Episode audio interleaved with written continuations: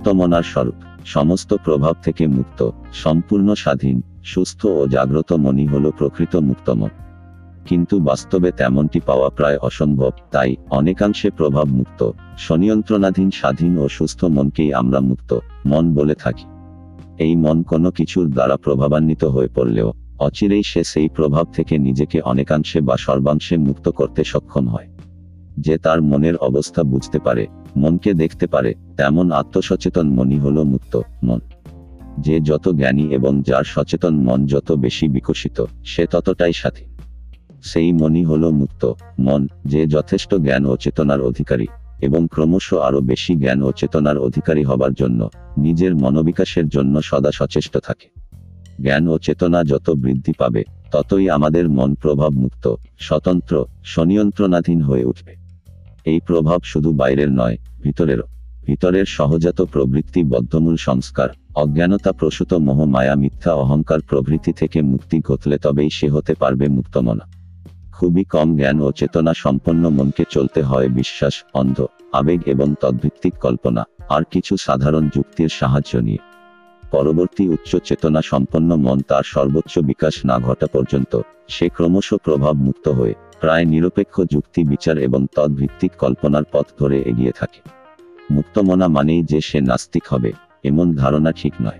আবার কোনো নাস্তিক যদি নিজেকে মুক্তমনা ভাবে, সেটাও ঠিক নয়। কারও বিশ্বাসের সাথে কেউ সহমত না হলেই সে নাস্তিক হয়ে যায় না। নাস্তিক কখনোই মুক্তমনা হতে পারে না। কারণ, নাস্তিক মানেই সে অন্য কোনো দর্শন বা তত্ত্বে দৃঢ় বিশ্বাসকারী। বিশ্বাস কথাটি মুক্তমনার খাতায় নেই। সে এগিয়ে চলে আপাত সত্যের হাত ধরে, পূর্ণ সত্যের লক্ষ্যে। যুক্তি, বিচার, প্রমাণাদির মধ্য দিয়ে তার ঈশ্বর অস্তিত্বের উপলব্ধি করতেই পারে।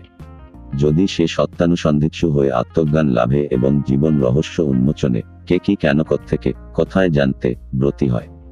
যদি সে সত্যনিষ্ঠ হয়ে শিকরের সন্ধান করে, তবে স্বভাবতই তার ঈশ্বর আর সাধারণ বিশ্বাসপ্রবণ মানুষের প্রচলিত ধারণার ঈশ্বর কখনই একরূপ হবে না। প্রকৃত মুক্তমনা হলো অনেকটাই উন্নত মনের মানুষ, বিকশিত মনের মানুষ। যথেষ্ট জ্ঞান ও চেতনা বিকাশের ফলে সে মোহ মায়া বিশ্বাস কুসংস্কারের বন্ধন থেকে অনেকটাই মুক্ত। একজন মুক্তমনা কখনোই আত্মবিকাশ, মনোবিকাশের পথ থেকে সরে আসতে পারে না, মানবধর্মকে অস্বীকার করতে পারে না। মুক্তমনা মানে সমাজ, সংসারের বাধা বিবন্ধন, মানবতার দায় দায়িত্ব থেকে মুক্ত বাতুল বা বায়ু প্রকৃতির মানুষ নয়। কাণ্ডজ্ঞানহীন বায়ু রোগগ্রস্ত যথেচ্ছাচারী মানুষ আসলে অসুস্থ মানুষ।